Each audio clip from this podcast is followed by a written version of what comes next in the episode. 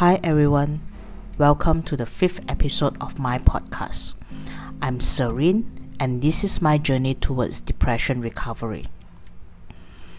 Sometimes it does need a lot of courage to make sacrifices. I only realize it when I hit the wall when I cut myself.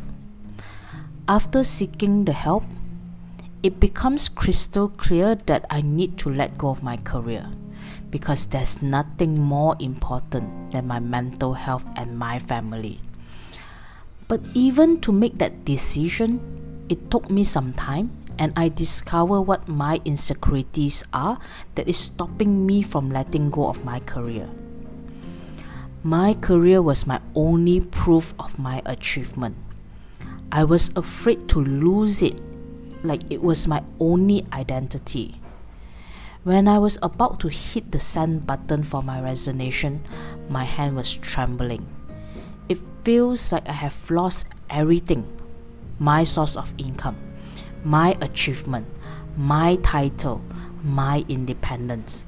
I am no longer serene, but only someone's wife, someone's daughter, someone's sister. It feels like dumping all my hard work and effort down the drain.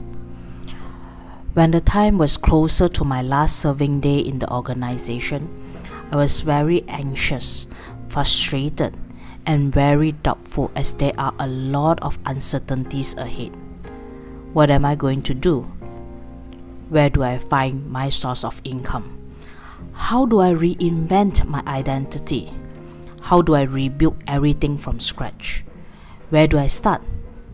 This time, with the knowledge I have through the therapy, I channel my emotions to positivity and identify what are my root cause of insecurity and take action to make a change now. When I break down all these feelings, I realize this. I have no identity. No, I am a survivor of depression. I'm afraid of no source of income. Then I have to start building a business to make income. I have no purpose of life. I have to create a purpose, a mission to help others who struggle with depression. I have no business idea, no product to sell. Then I'm going to write a book and become an author and an entrepreneur.